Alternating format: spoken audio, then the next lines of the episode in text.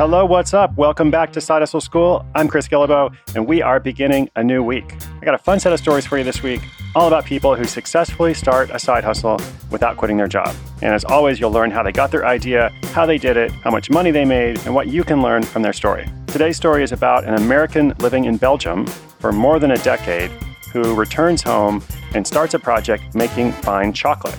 Now, we'll also look at the concept of mentorship, which I get asked about a lot. Now, I'm going to tell you something very different than what you almost always hear. And the headline is I don't think you actually need a mentor. Now, I know this is a contentious opinion, so I'll explain a bit more after the story, which will begin in just a moment.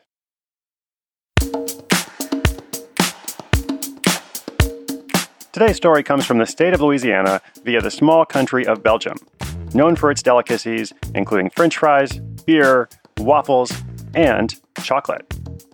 Jeff Slaughter lived in Belgium for 13 years before returning home to Louisiana. While he was living and working abroad, he became intrigued by the chocolate culture of the country. Now, not only is this chocolate delicious, it's also artfully made and well packaged. Jeff had the idea to bring some of this culture back to America, where the art of fine chocolate is sadly still in its infancy stage. As a resourceful side hustler, Jeff set out to learn how to make chocolate in the traditional European manner, but at first his quest led only to dead ends. He found two options, and neither were great. The first option was a two year school, all in French, which would have been difficult or nearly impossible with his current job. The second was a short three day workshop produced by one of the Belgian chocolate companies. This sounded good at first, but as Jeff dug deeper, he gained the impression that it was mostly for tourists and wouldn't really show him everything he needed to know. Finally, he found an online program based in Vancouver, Canada, known as École Chocolat, or the Chocolate School. This was a three month course with a lot of reading material, video training, and bi weekly assignments that were graded.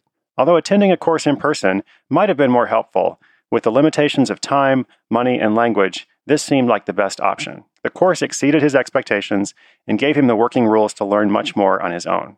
Back in Louisiana, he set up a small kitchen and began to make batches of artisanal chocolate using the skills he'd learned through the course. Next, he had to decide how to sell the chocolate he made.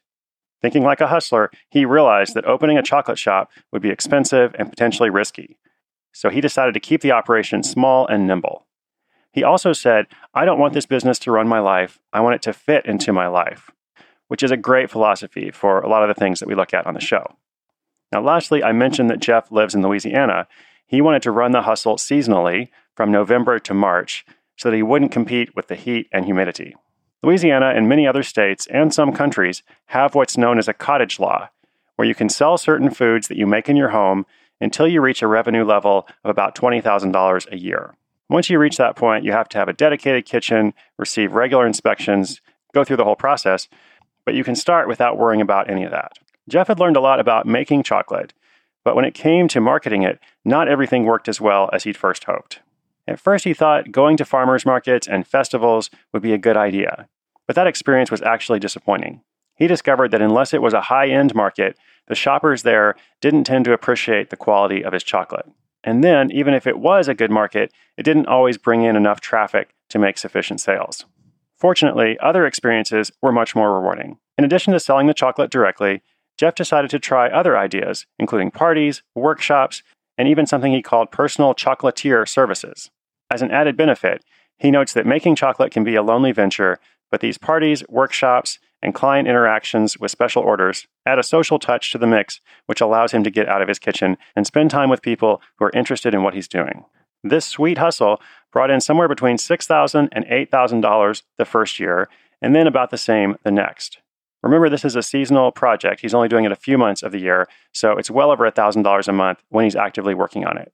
His biggest limitation is not having a consistent place to work. He's hoping to eliminate that limitation by putting in a second kitchen in a new home he and his wife are building so that he can produce chocolate whenever he wants and potentially ramp up the project.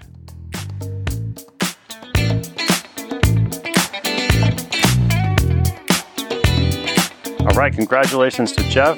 Really fun project. I would love to try some of this chocolate. And I mentioned at the top of the show that we'll look at mentorship. And I'm going to tell you something really different about this because you have probably heard more than once that you need some kind of mentor to guide you along your way, to be your sounding board, to give you advice of all kinds. Well, I don't actually think you need a mentor. You probably need to learn some things, We all need to learn. We're all constantly learning, at least hopefully. But that doesn't necessarily mean you need a formalized relationship from one particular guide or guru to do so. And the question you need to ask is okay, to start my project or to go to the next level with my project, or if something isn't working, what is it that I really need to learn? That is the key question. So, Jeff's example is really great here because it illustrates this well. He first looked at doing a two year chocolate school. And that's probably what a lot of people would have advised him to do. That is the traditional path in the chocolate making world.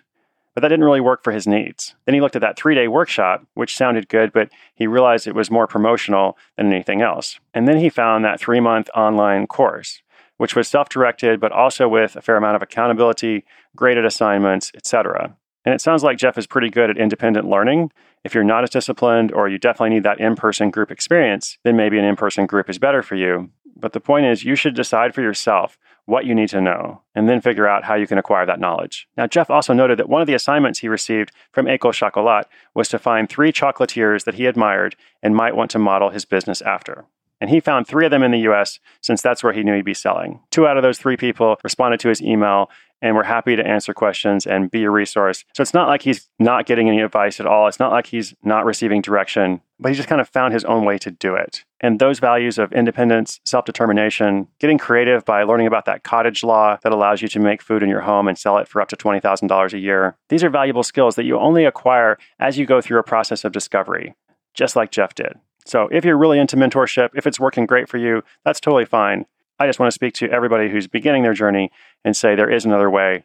You might be able to figure it out yourself. Now, as always, remember, inspiration is good, but inspiration combined with action is so much better. If you want to find the show notes for today's episode, go to sidehustleschool.com slash 5050. And I also want to give a shout out to my friends at the Radical Candor podcast. Now, when the Side Hustle School launched on January 1, it did so on the new Onward imprint, which is founded and produced by my friend and hero, Gretchen Rubin.